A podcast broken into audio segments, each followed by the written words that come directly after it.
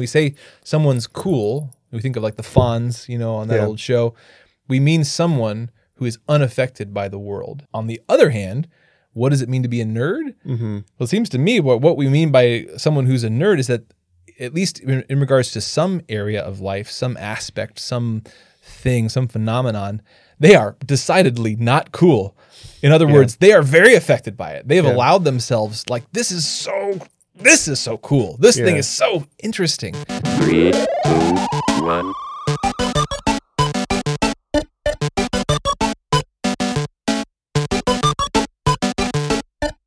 Welcome to Love Machine. Welcome to another Nerding Out with That Nerdy Catholic. I am, as always, Seth Payne, That Nerdy Catholic.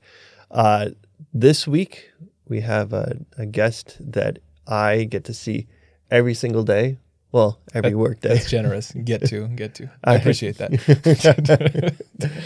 uh, so today we're talking to uh, John Mark Grodi. He is uh, a good friend of mine, but he's also my boss, and I get to see him every day at our office.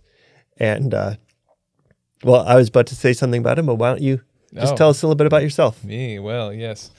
Uh, yeah, so John Mark Grodi. Um, I'm talking here, right? I'm Yes, Here, yes. yes. Um, I am the Chief Operating Officer of the Coming Home Network International, which is a Catholic apostolate uh, helping uh, people become Catholic and, and networking those who have done so, like people like like Seth. Um, and so we work together there at the Coming Home Network. My father started that apostolate, and so that's what we do. Uh, I'm married with five kids, live in Perrysburg, Ohio. Uh, I am I'm a, a student of philosophy somewhat academically. I'm still working on my master's. By working, I mean I haven't finished it. Seth bugs me about it once in a while. Working, Working, working hard or hardly working. That's definitely me. But more important to me is that I've just, you know, for a long time, I've just been one who, like like Seth, is uh, likes to study and learn, um, to try to answer my own conundrums and questions in life and figure out what I'm doing. And so that's the reason I got into philosophy. But it's also the reason I've uh, been hardly working at it because I've been too busy with uh, kids Philosophizing. and yeah, Yes. yeah, the act, active on the ground philosophizing. So yeah, yeah. yeah. To start off, I just wanted to share uh, just a short story of how John Mark and I met. Uh, we both went to this uh, Catholic New Media Conference in Boston What- a number of years this? ago. That was Gosh, uh, eight, no, maybe eight or nine years ago. I can't remember now. bizarre. Um, we were both there. It was a day long conference. We didn't meet each other. And Hmm. Right, right. there were the maybe one, three or four people. Yeah, I think both of us, that was the first one you went to. There were three Hmm. or four people that came up to me and they said, Well, there's this guy here you should meet. Hmm. You know, he he works for this organization. You know, you're a convert. He works with this organization that works with converts. You should meet him. But I didn't get a chance.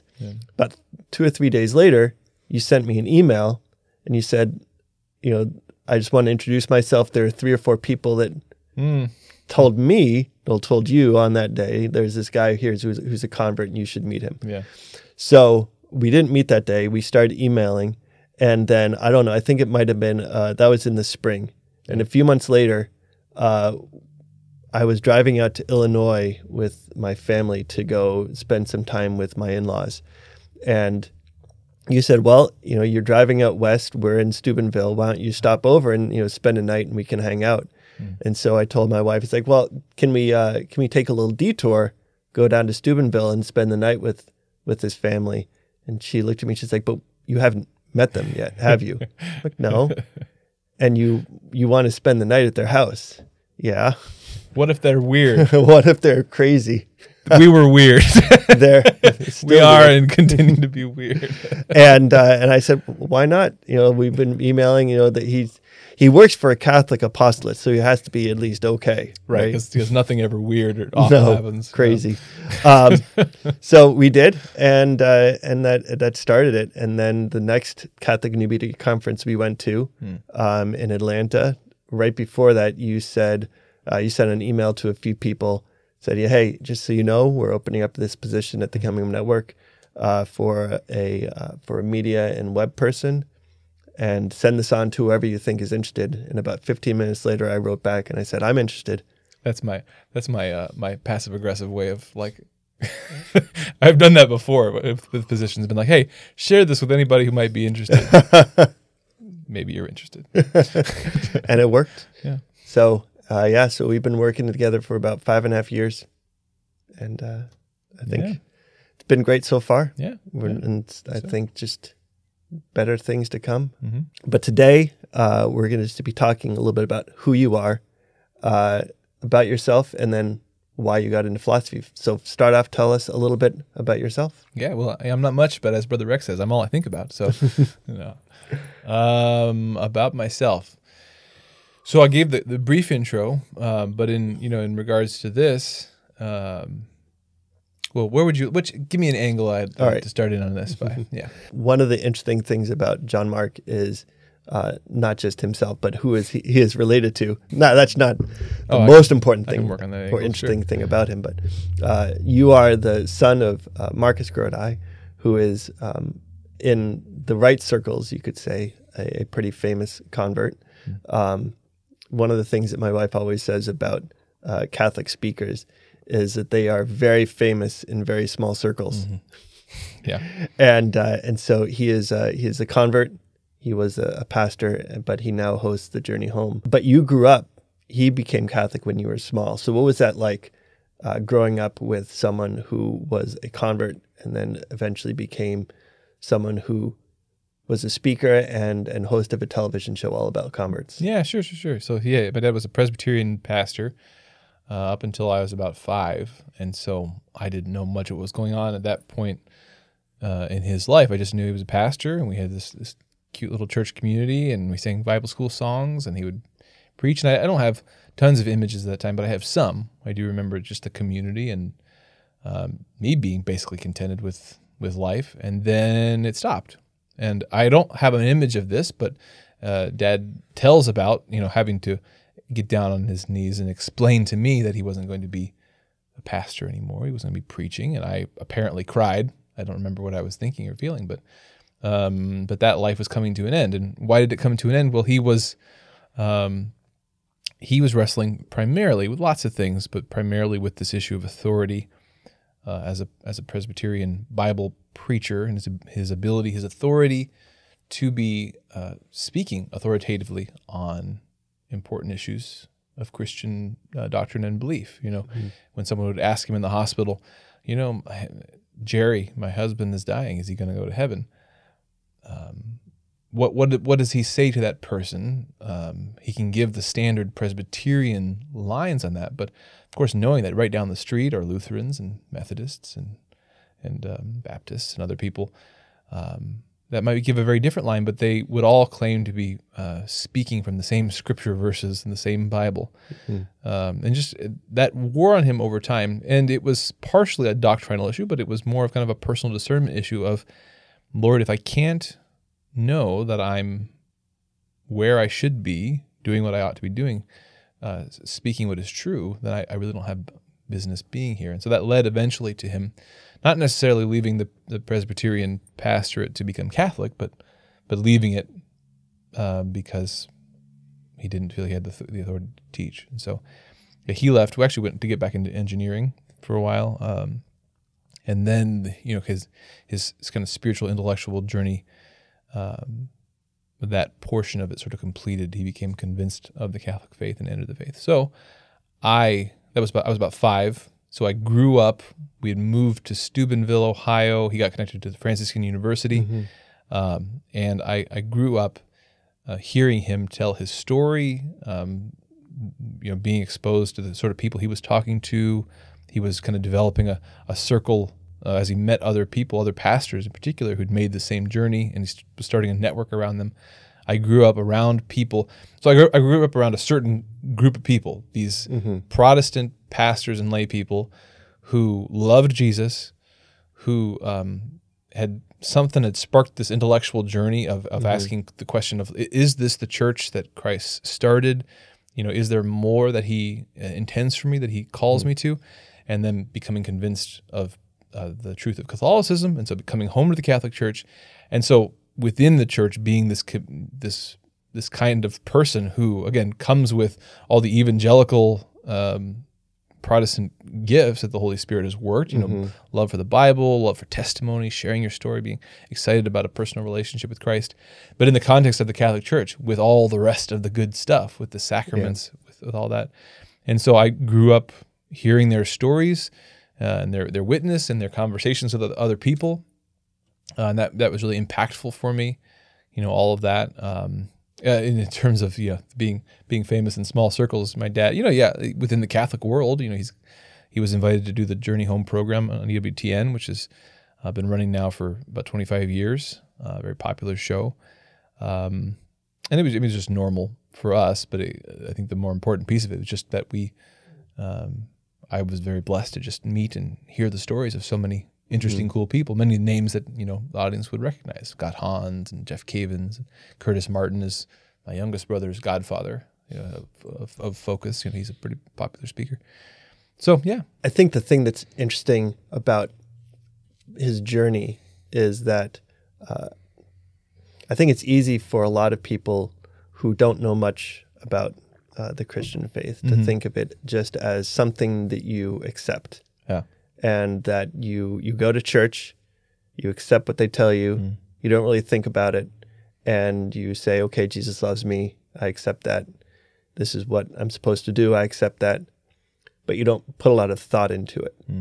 And the the journey that your father made, and that that many uh, converts from, especially from the Protestant world into the Catholic Church, have in common, is that they spend a lot of time thinking about it and uh, and reading about it. yeah, That, that there's a lot of intellectual journeying that they take. Um, maybe they grew up in a tradition where they didn't give a lot of thought to what they believed and why they believed it. right, But especially if someone comes from a very anti-Catholic background, they need to wrestle and think through a lot of things before they are willing to take that step. That's really interesting. Yeah, that gets me. I mean, this is a tangent of stuff to come later, but just thinking about the similarity between um, a sort of uh, closed down fundamentalist type Christian or Catholic Christian, someone who just accepts point blank the, the, the stuff that's given to them and holds on to it and refuses to really think through it. And so too with sort of the new atheists uh, and, and secular mindsets of our modern world that again just accept the philosophical and theological assumptions that they're they just absorb from the TV shows they watch and the headlines they read. They don't question them, and they think anyone else who does question them is an idiot. um, whereas you know, I I developed a lot of great friendships in college with uh, atheists and agnostics and pagans and uh, non-Catholic Christians. Whenever I met someone else who was trying to understand, you know, whatever mm-hmm. they, their current assumptions were, their current beliefs were, they always recognize that, hey, mm-hmm. just because I believe it or just because I assume this doesn't make it true.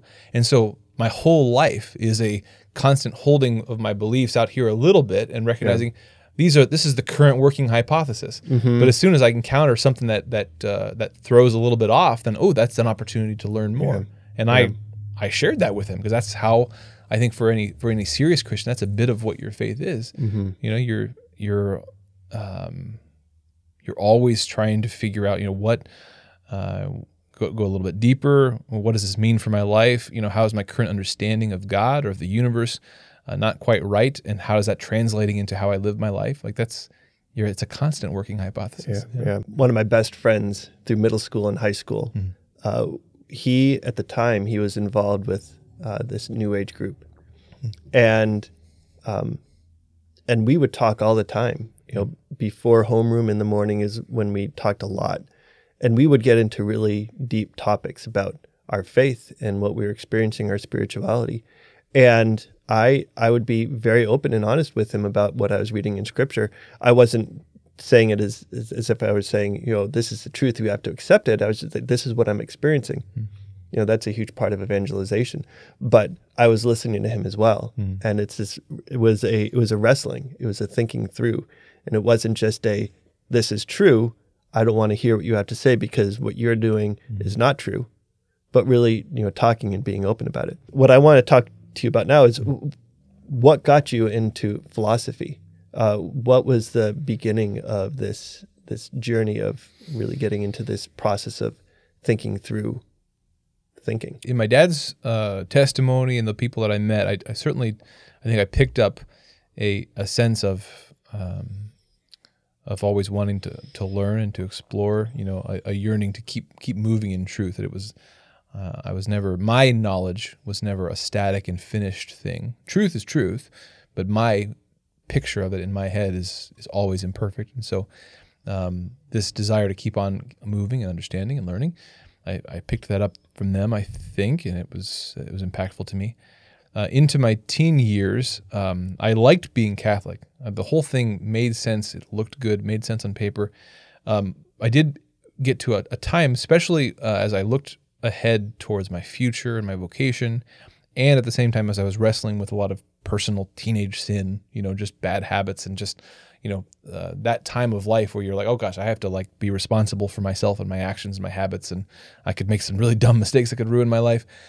That was making me wrestle with okay, wait, I a lot of this I have accepted just because it's my family, but you know, ha- do I really, um, you know, not questions about Catholic versus Protestant, but but just of God at all, you know, about the under the whole thing. I wanted to to make sure the whole thing was true. And the re- and another thing that kind of sparked it for me is precisely experiencing in the church both those people like my father and um, and others, and, and and and experiencing those people in in their story of like saints, you know, people I wasn't experiencing bodily, but in their story, their witness, uh, for whom this was all very real and impactful. What they believed mattered in their life. It changed the, the decisions they made, the way that they lived, and then other a lot of lots of other people, lots of other people around me for whom it really didn't seem to do so.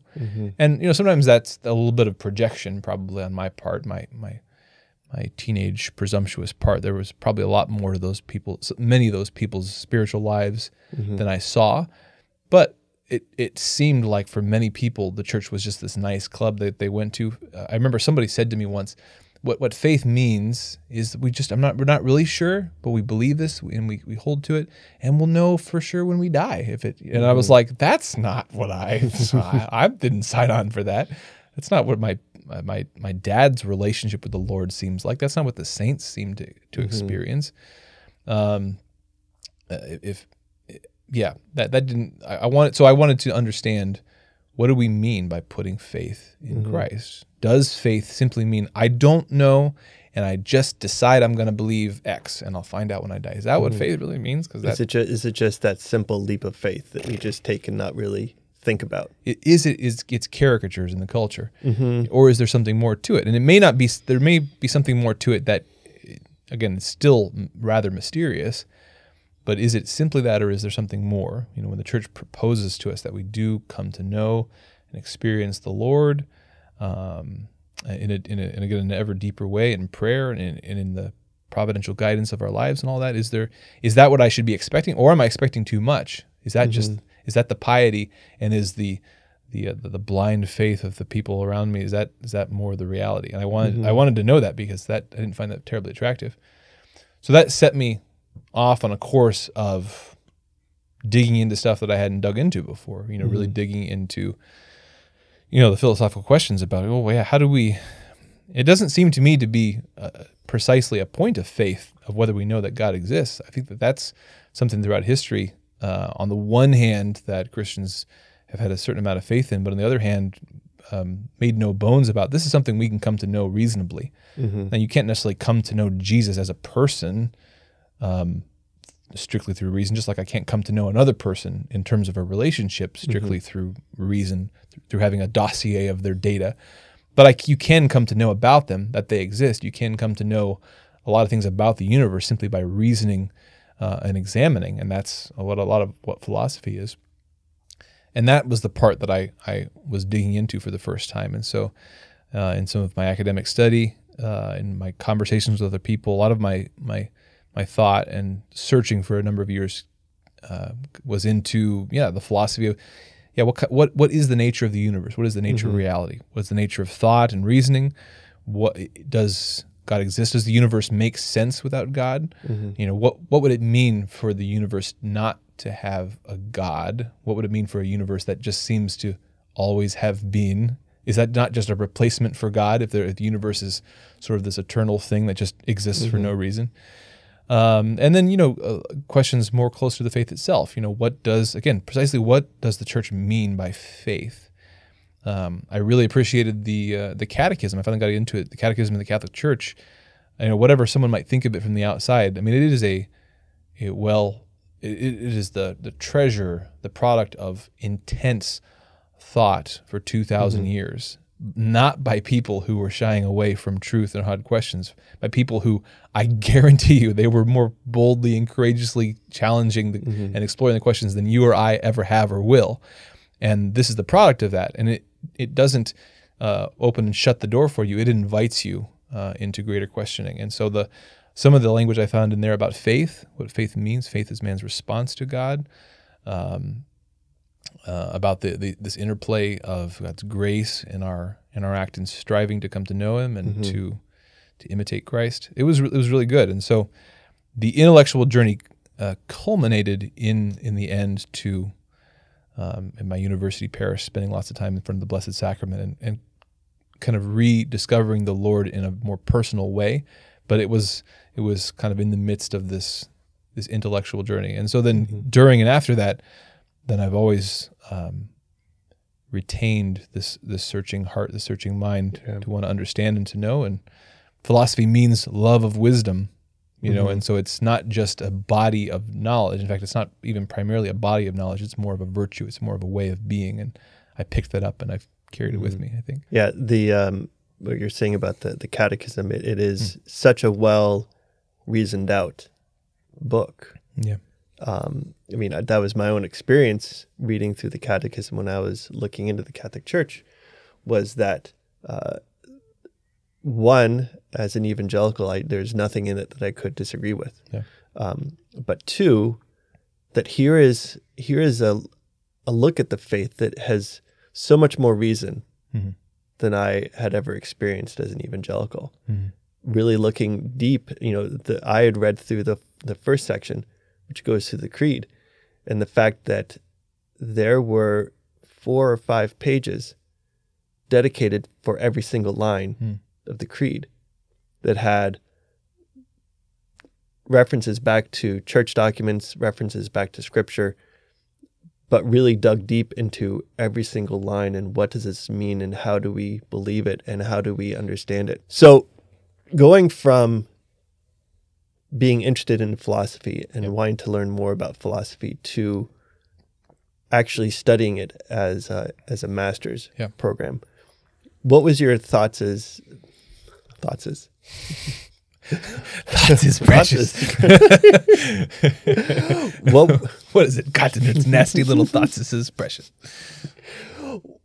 what were your thoughts as far as what am I going to do with this Mm. In something more deeper, maybe maybe Yeah. even professionally that you wanted to to study it on that level? Sure. Well, in my undergrad, I don't think I ever had. Well, what is? Why does one do philosophy, right? I mean, know, I'm going to become a professional philosopher, freelance for a philosopher. like, a Philosopher for hire. I didn't figure I was going to necessarily be writing books. I, I never really had an interest in academic philosophy. In other words, philosophy tightly constrained to an academic department, and I was going to make an academic career. I never figured that, but it was just clear to me as I got a taste of it that whatever college is for, unless I'm going to to study the skills of a specific trade, um, it, it's about learning to think well and to express myself and to be a person who goes out and finds answers, you know, and can fi- and do something with the information. And so um, I started out doing I was doing some theater and doing some uh, an English major, um, and I ended up just consolidating it all and, and focusing on philosophy.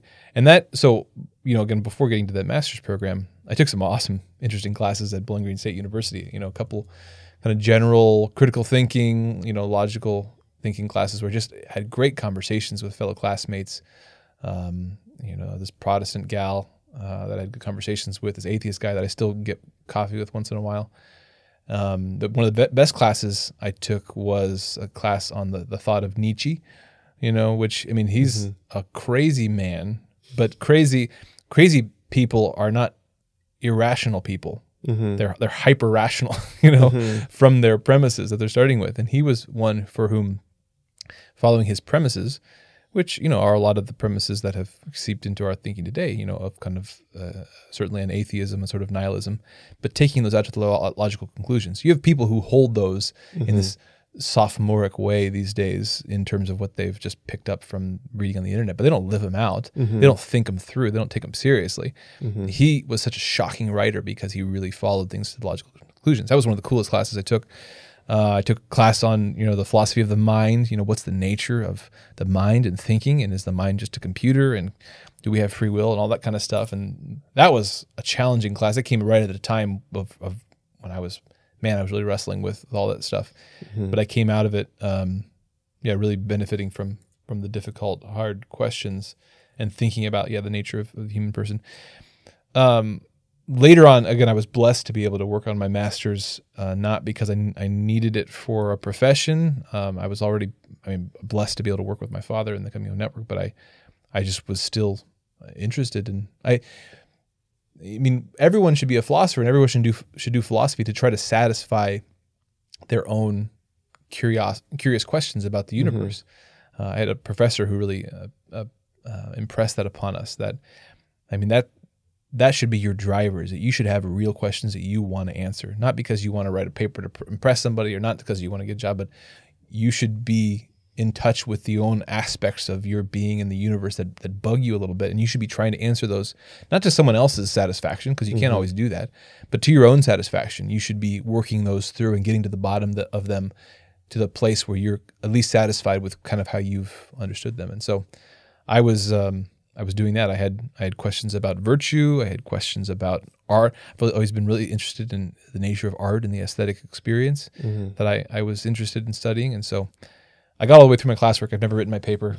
Hopefully, I'll get back Well- to it someday. But If you uh, if you think that John Mark should finish his paper, then come and babysit my kids, and I'll uh, I'll get to work on it. I'll Give go sit in the corner and read. put your email in the uh, the comments, and we'll uh, start setting up a, a babysitting. Babysitting train, yeah. Gosh. Well, there are a number of uh, questions and, and thoughts that I have that, that we're going to delve into deeper next week um, because we're going to delve deeper into what is philosophy, why is it important. Um, but I, I, just think it's it's really interesting then that you you decided that this is so important that I want to do you know a master's about it. Um, do you think that there's something that you will end up using that more for, other than outside of just really Right. being able to do philosophy in your in your everyday life? Well, I think that is what I do, and that- that's what I'll continue to do. And so, like you know, I mean, it comes out everywhere because it's just been one continual thought process and mm-hmm. exploration and refinement of not just like you don't just go out there and, explore ideas like like you would watch a, a documentary. Oh, that was mm-hmm. really interesting, but like you're learning stuff because you're actually wrestling with the questions, and then the, mm-hmm. then you're refining those in conversation, and then that's changing how you talk about things or how you explain things you know, conversations with my wife, conversations with my kids that are, now of ages where I'm trying to explain more difficult things to them about the world and the universe. Mm-hmm. You know, I'm blessed to do, you know, some of these kinds of things, media things, mm-hmm. interview type things. I have a, a show with the Coming Home Network where we, we talk about different aspects of the spiritual life. And it's not strictly philosophical, but it all really is because mm-hmm. it's, it's trying to understand things as they are you know, a love of wisdom. That's what philosophy means, a love of wisdom. And wisdom doesn't just mean simply data, processing data. It's looking at data and stepping back and trying to get the point. Mm-hmm. That's what a computer can never do. Mm-hmm. A computer can process and map a lot of data, but it can't stand back and understand, to mm-hmm. stand under and, and get the point of the thing, to see the meaning of the thing. That's what we as, as, as rational beings can uniquely do uh, and so that comes into yeah, and, and Yeah. every conversation and Yeah, and th- that makes me think of uh, you know a few weeks ago we had on uh, Adam Schroeder who who works in um, in engineering and robotics, and you know we had a really interesting conversation about machine learning, how machines learn compared to how we learn, and it, it makes me think of you know one of the things we talked about was the the process right now that we are going through of more and more acceptance and and looking into and and seeing how we can use automated systems like driverless cars. One of the processes in figuring out how cars can drive themselves mm. is what do you do in a situation where you know a bike comes out into the road Right. and so on in that area you have the you know a real life situation of you know what do we do in this situation? Do we do we do we brake do we turn what this way or that way? In philosophy you have the the, the trolley problem which Right. is a um, much more of a, a thoughtful situation that, that is in a way is the same. And what a what a as you said what a machine can never do is say well why? Or a machine can't give purpose or meaning to one thing or another Right. it can just calculate you know probabilities Yeah, machines can can in some certain sense, machines can do science. We're gonna talk a lot about this next time, I think, but it can do science, but it can't do philosophy.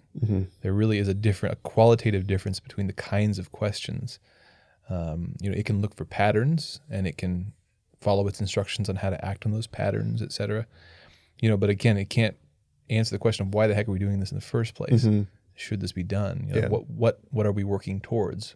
Yeah. You know, if we have if we if we've identified a good end, well, what does it mean for it to be a good end? Mhm. You know, why why not a bad end? You know, like Yeah. you know, uh, we take these things for granted, but um, but it's always there. And the problem is with unexamined unexamined assumptions is when they're not serving us well, um, unless we're examining them, we don't know how to do differently than we've always done. you Yeah. know? Yeah. And and I don't think we want a smart car to be going down the road and then say, well, I could continue going and hit this one person and they're just a, a construction worker. or I could veer off to the left, but I'd be hitting, you know, the president. and so uh, I give much more value to the president. So I'm going to keep going straight. You know, we don't we don't want our machines to be making those kinds of value judgments. Right. Right. Yeah. I mean, and which they will, because that's just a, that's following instructions. In some sense, a machine can be a utilitarian. You know, if a machine has perfect access to to to our criteria of what pain and pleasure are, what relative values uh, might be, we can program them, those in. We have, and we can have a machine that will carry out the utilitarian calculus for us.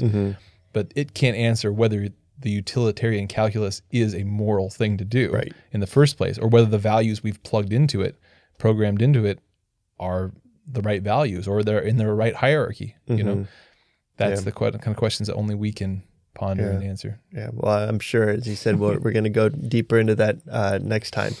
But to end off, Yes. this is always the, the first or the last question of the first episode with the guest. What are, other than philosophy, what are a couple of things that you really enjoy nerding out about?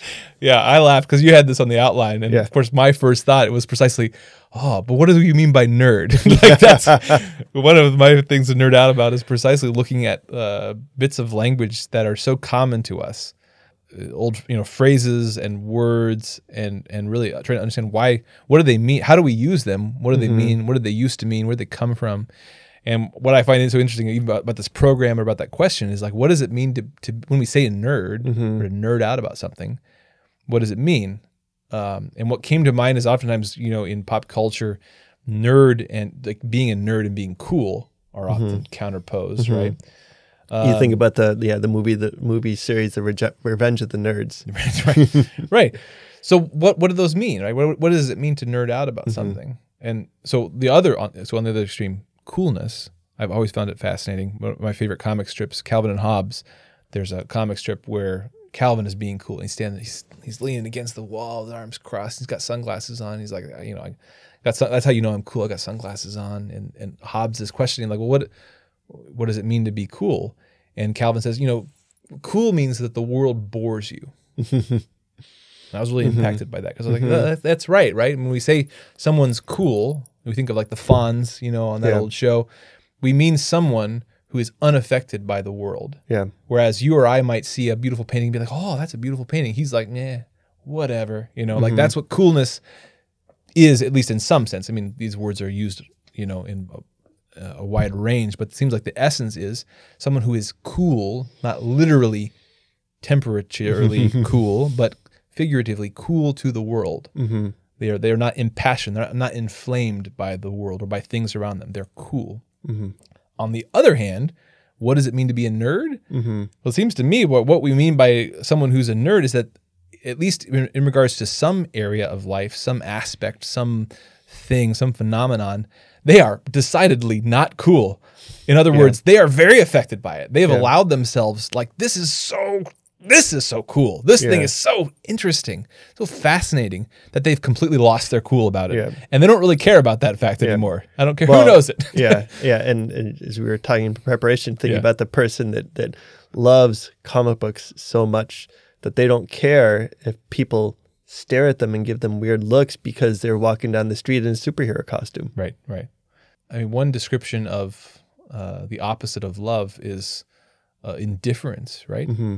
That's kind of what coolness is, right? Yeah, so being a nerd, in some sense, is being someone who l- loves a certain thing. mm-hmm. You know, I I'm not I'm not cool. I'm a lover. Like when it comes to my wife, I'm not cool.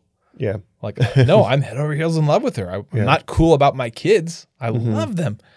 And so, with that in mind, what are some other things that I love? Man, so I yeah, I love I love um, the the literature of Tolkien and uh, J.R.R. Tolkien and C.S. Lewis and G.K. Chesterton. Those are kind of my three guys. I just love their writing, their thinking, um, both on the fiction side, um, the kind of the the poetic fiction writing side, as well as just their their practical philosophical thought. Mm-hmm. Um, I love those guys, man. Um, Teresa and I like to buy and smell uh, liter- literature themed candles. That's been our our gift, Christmas gifts back and forth the past couple of years. We have got this whole big basket, and David, he's got he's on this kick lately where whenever uh, Father Peter, my brother, comes to town, there was one time he was in town and he would- he brought down the the thing of candles and was smelling them, and David started smelling each one, and he just was like obsessed with smelling these candles. And so now every time Peter comes, he's like, ah, he's, he's like trying to get the candles down. So those are kind of cool. We like coffee. We something we share. I got into coffee about. Uh, I mean, I drank coffee for a long time, but about ten years ago, I really started paying attention to like how I made it, and I watched a bunch of videos, and I noticed that, hmm, well, you know, if it's if you get fresher coffee and you grind it yourself, it tastes very different. Uh, and actually, you know, I, noticed I would feel very different if I was having old stale gas station coffee versus like a some nice Yeah. fresh beans that I'd kept in a canister. So Yeah. Yeah, and uh, and John Mark and his wife Teresa do a show on Awaken Catholic, Hmm. and uh, last year I was on with them, and we were talking about that very topic. Yes, about being a connoisseur, Yeah. and uh, and I think we're gonna do another one at some point, looking at you know how does that bridge over from being a connoisseur to being a nerd, uh, get more into that. But yeah, talking about what does it mean to really get into something. Yeah. Yeah. So, I mean, this is nerdy Catholic, right? Yeah. Um, I think there are, that coolness could be a virtue or a vice. I mean, Mhm.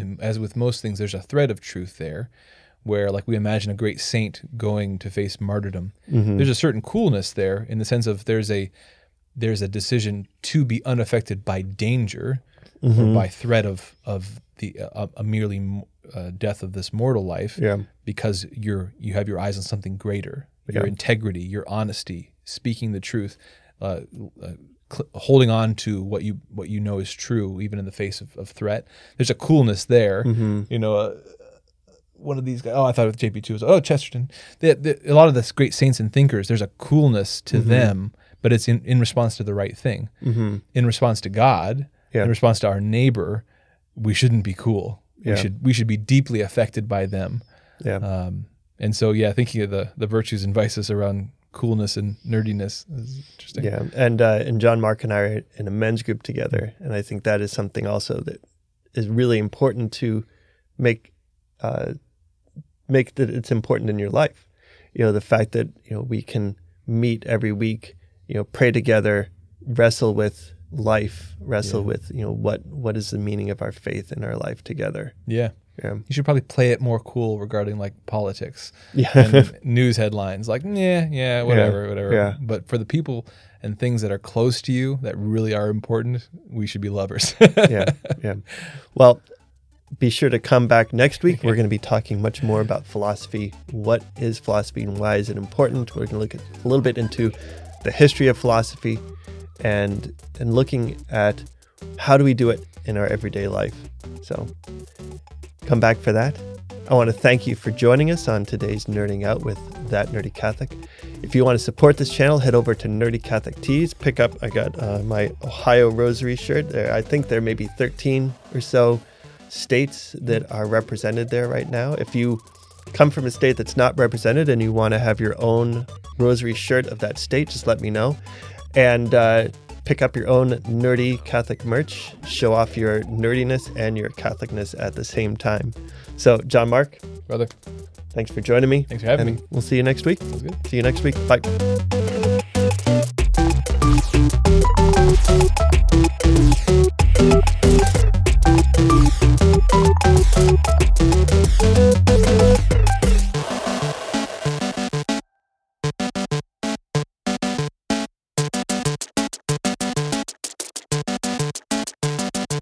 System shut down.